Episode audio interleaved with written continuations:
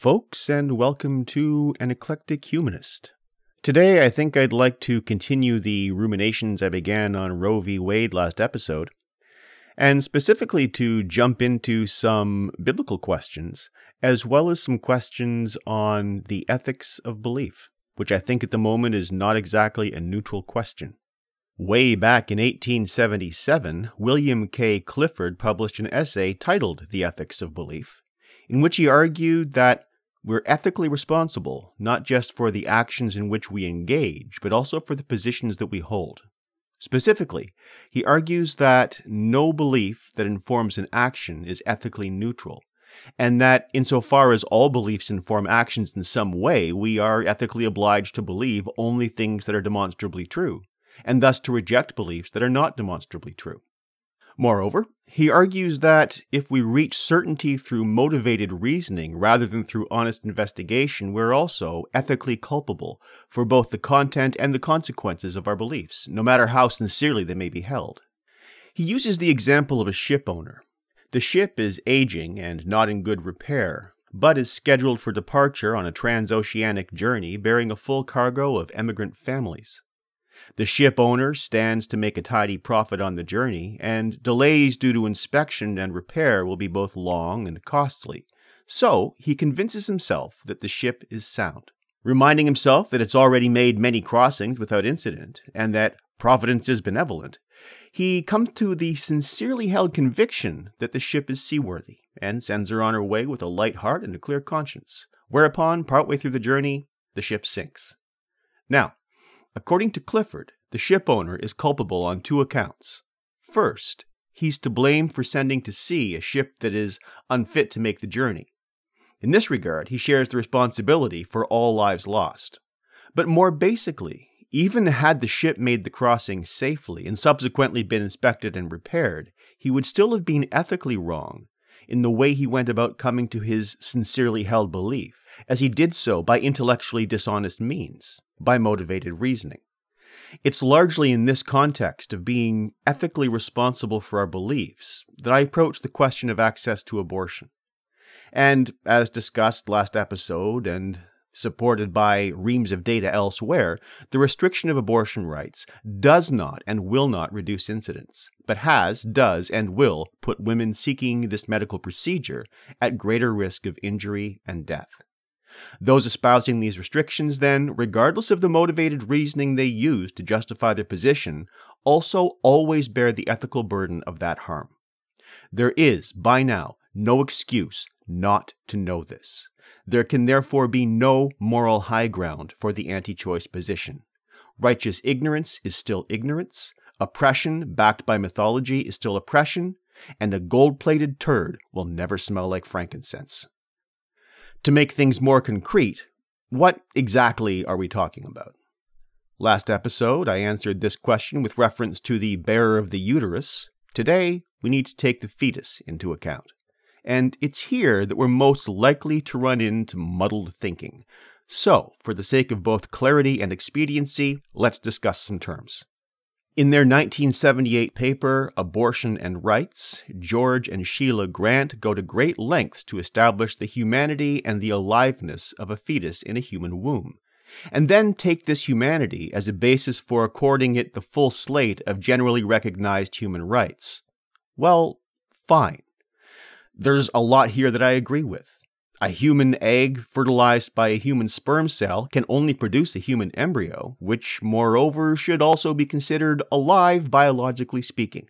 That is, in the strictly biological sense, I grant that life begins at conception. The problem is, both of these issues are red herrings. They're complete distractions. No one disputes the biological humanity of a human fetus, or a human embryo, or a human blastocyst. And no one disputes that, even before viability, the being thus labeled partakes in the processes that biologists associate with life. So the fuck what? The question isn't, is it human? As if it might somehow be a chimp or an armadillo or a wombat. The question is it a person? Grant and Grant silently assume an equivalence between the two.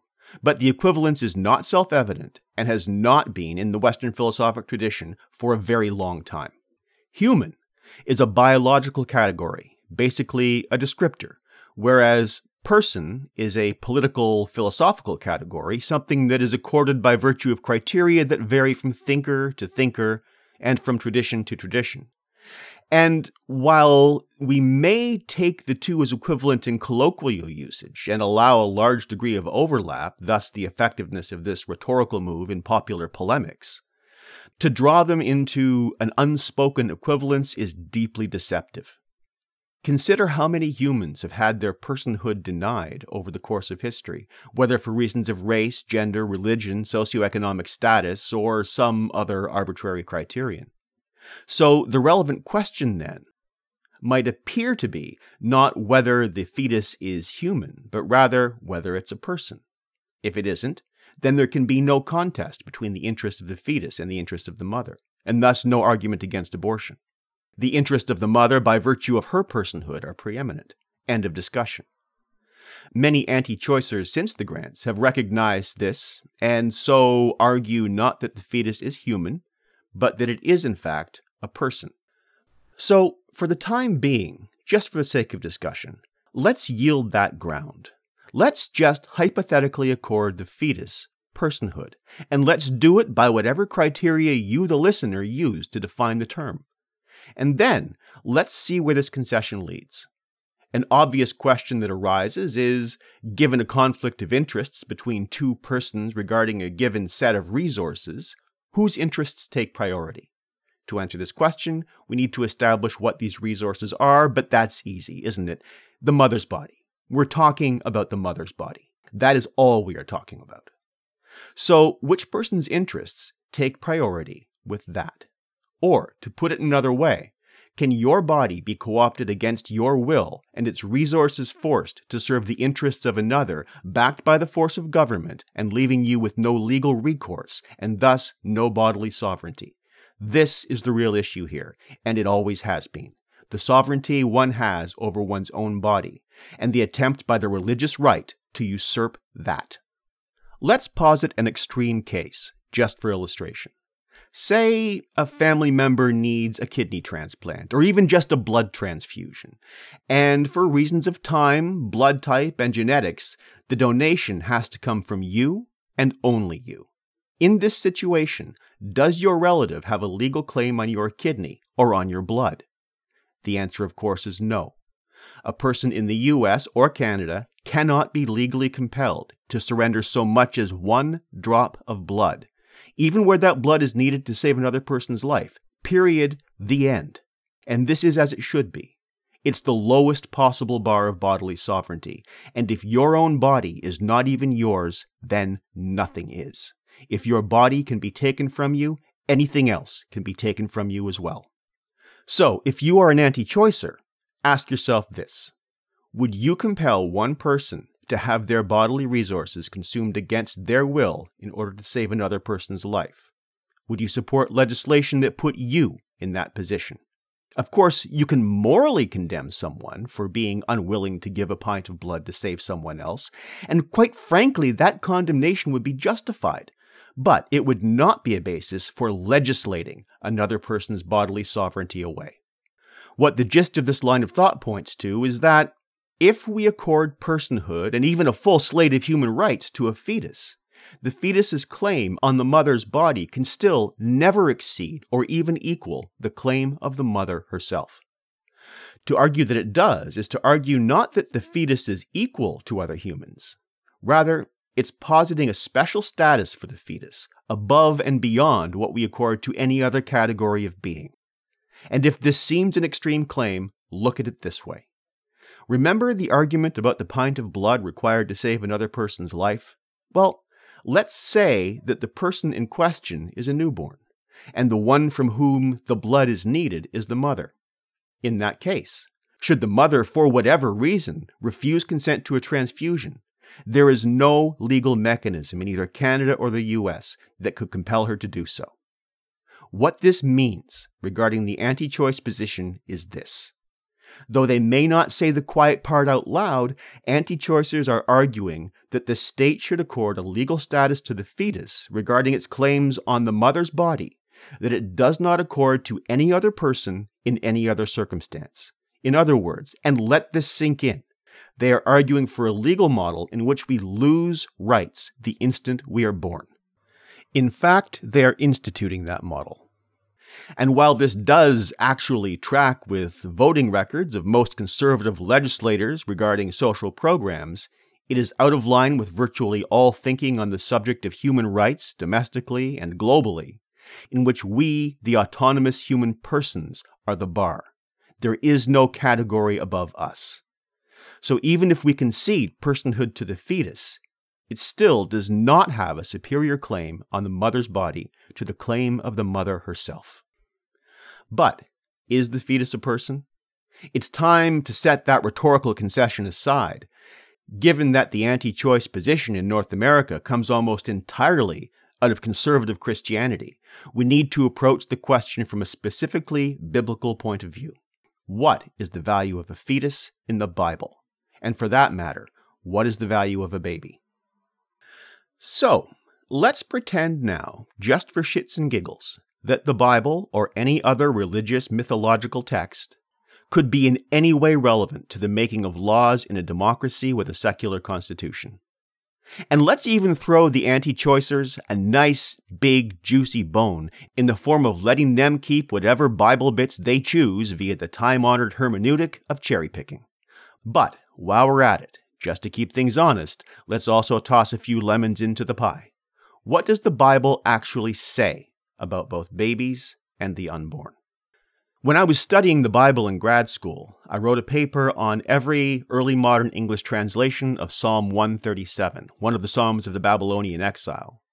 It begins, "By the rivers of Babylon, there we sat down, and there we wept when we remembered Zion." And it concludes, "O daughter Babylon, you devastator, happy shall be they who pay you back what you have done to us. Happy shall be they who take your little ones and dash them against the rock." Lovely stuff, nice and visceral, and incidentally, there are versions in the Book of Common Prayer that include this psalm, but omit the conclusion. Apparently, Yahweh needs an editor, or at least a good spin doctor. But of course, there's more. There is always more. While I don't have time to address every passage in detail, here are just a few examples of the way the Bible views babies. Numbers 31, verses 17 to 18 is a nice one, especially from a family values point of view, and we all know how the religious right loves their family values. Moses instructs his conquering army as they are about to commit genocide on the Midianites. "Now, therefore, kill every male among the little ones, and kill every woman who has known a man by sleeping with him, but all the young girls who have not known a man by sleeping with him, keep alive for yourselves." I'll avoid commenting on the likely fates of those young girls, those children lucky enough to be spared. That might be a subject for a future episode. So, moving on. Deuteronomy 2:34 is also quite heartwarming. "At that time we captured all the towns, and in each town we utterly destroyed men, women, and children. We left not a single survivor." Then, of course, there are the instructions for the Amalekite genocide in 1 Samuel 15.3. "Now, go and attack Amalek and utterly destroy all that they have. Do not spare them, but kill both man and woman, child and infant, ox and sheep, camel and donkey." Or, returning to the theme of vengeance against Babylon, consider the words imputed to Yahweh himself in Isaiah 13, verses 16 to 18. "Their infants will be dashed to pieces before their eyes. Their houses will be plundered and their wives raped. See, I am stirring up the Medes against them, who have no regard for silver and no delight in gold. Their bows will slaughter the young men. They will have no mercy on the fruit of the womb. Their eyes will not pity children." Then, of course, there are the instructions on how to treat idolaters, that is, people who do not worship the God of Abraham, in Ezekiel 9.6. "Cut down old men, and young women, little children, and women." Or, if Hosea is more your bag, you might enjoy these. "Give them, O Lord, what will you give? Give them a miscarrying womb and a dry breast." That's 9.14. Or, "Samaria shall bear her guilt because she has rebelled against her God. They shall fall by the sword, their little ones shall be dashed in pieces, and their pregnant women ripped open." That's 13:16. And yes, I can already hear someone out there drawing a great big breath to utter that favorite old chestnut, but you're taking it out of context. This objection comes up whenever one or another biblical atrocity is pointed out, and I suppose the need for such hand-waving is the principal justification for the intrinsically dishonest field of apologetics. And hell, I even accept the claim as at least somewhat legitimate. I'm reading the text simply for what it actually says and attributing to its authors the intellectual integrity of meaning what they say. They may have meant something else as well, and that's fine. The Bible is a complex anthology of ancient myths, and mythology is almost always doing more than what you see on the surface. A lifetime of studying and teaching the myths of many cultures, Western and non-Western, polytheistic and monotheistic, has made this more than clear. But even at the most charitable, the writers cannot have consistently meant the opposite of what they said, and done so just at those times when their statements happen to most offend our modern sensibilities. The text says what it says, and the honest reader cannot make it say something else. In fact, an honest reader wouldn't even try. But on the topic of honesty, aren't there also passages in the Bible that suggest some notion of the sanctity of life? Yes. Of course there are. I don't dispute that. Nor do I need to make my case, which is namely this. The Bible does not support the sanctity or special status of either babies or the unborn, and nowhere, I repeat, nowhere, is a fetus accorded a greater standing than that granted to an autonomous person. Before wrapping up this part of the conversation, though, I'd like to go back to Numbers, particularly Numbers 5, verses 11 through 31.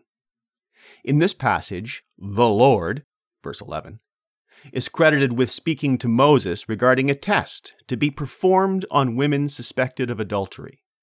The instructions involve a priest forcing a woman to drink a concoction referred to as water of bitterness in verse 19, that will induce a miscarriage if and only if she has had sex with someone other than her husband.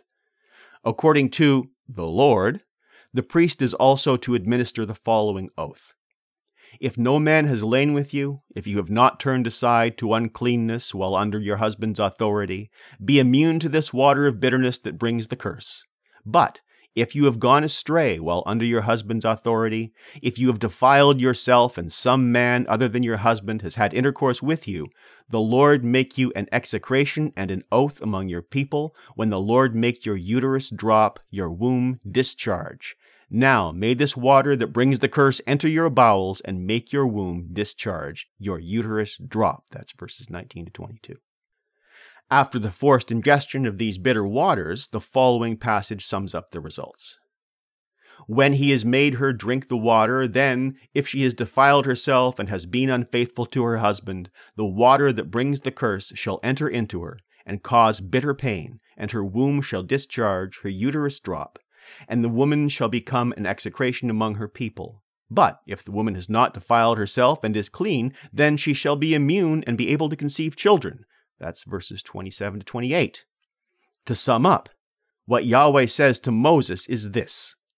If a woman is even suspected of adultery, she is to be forced by a religious official to consume a substance that will both induce a miscarriage, if the suspicions are correct, and, depending on how you read the text, maybe render her infertile. Can I get an amen?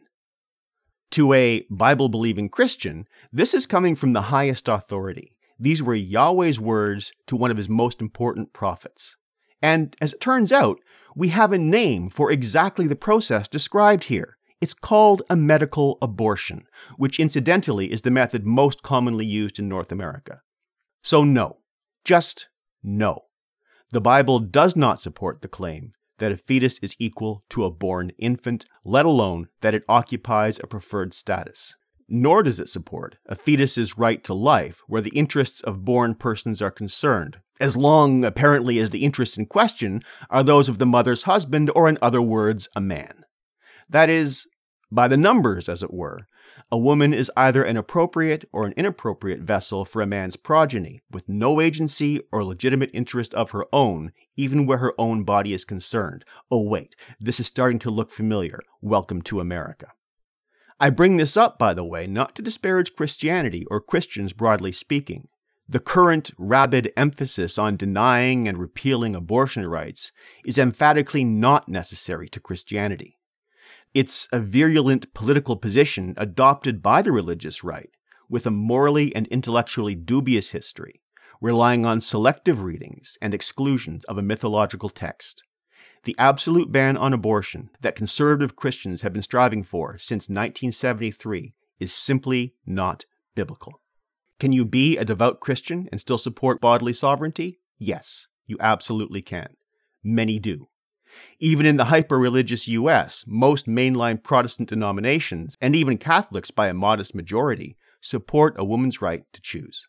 It is, as mentioned in the last episode, mostly white evangelical denominations that are driving this attack on women, along with conservative Catholics, and therefore mostly conservative Christianity, that needs to be opposed in this regard. Let them believe what they wish. They absolutely have that right. But no religious group, no matter how vocal, should be allowed to legislate its parochial little morality onto the bodies of others. And where they try, they must always be fought by whatever means are available.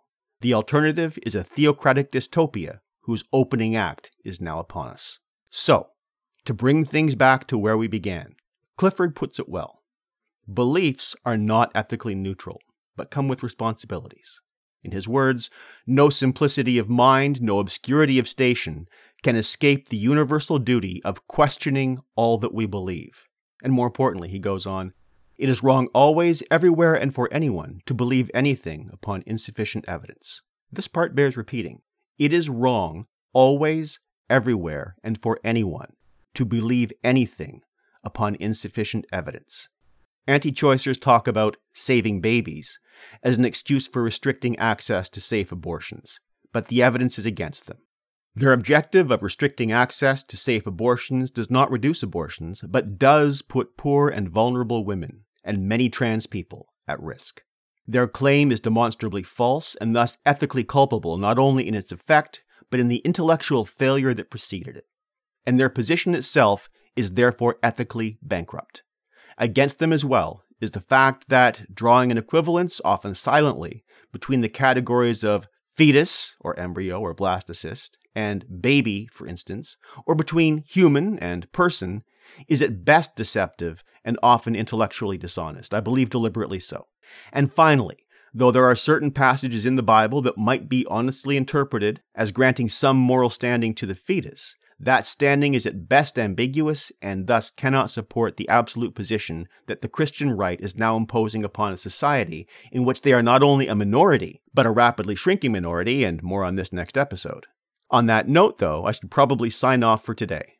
I hoped to wrap up a couple of other lingering questions from the last episode. For example, what is actually going on, of which the current push from the religious right is just a symptom, and why I, a Canadian man, am weighing in on the matter at all, but it looks like these will require a third installment. If you've listened this far, thank you. I am genuinely grateful. And until next time, just remember, never concede the moral high ground to an anti-choicer. Their rhetoric may be about saving, quote, babies, end quote, but the effect of their actions is to control and otherwise harm women, already disempowered women most of all. Don't let that happen. This really is a fight against theocracy, and it's been brewing for a very long time. So until next time, be safe, be informed, and be kind to each other.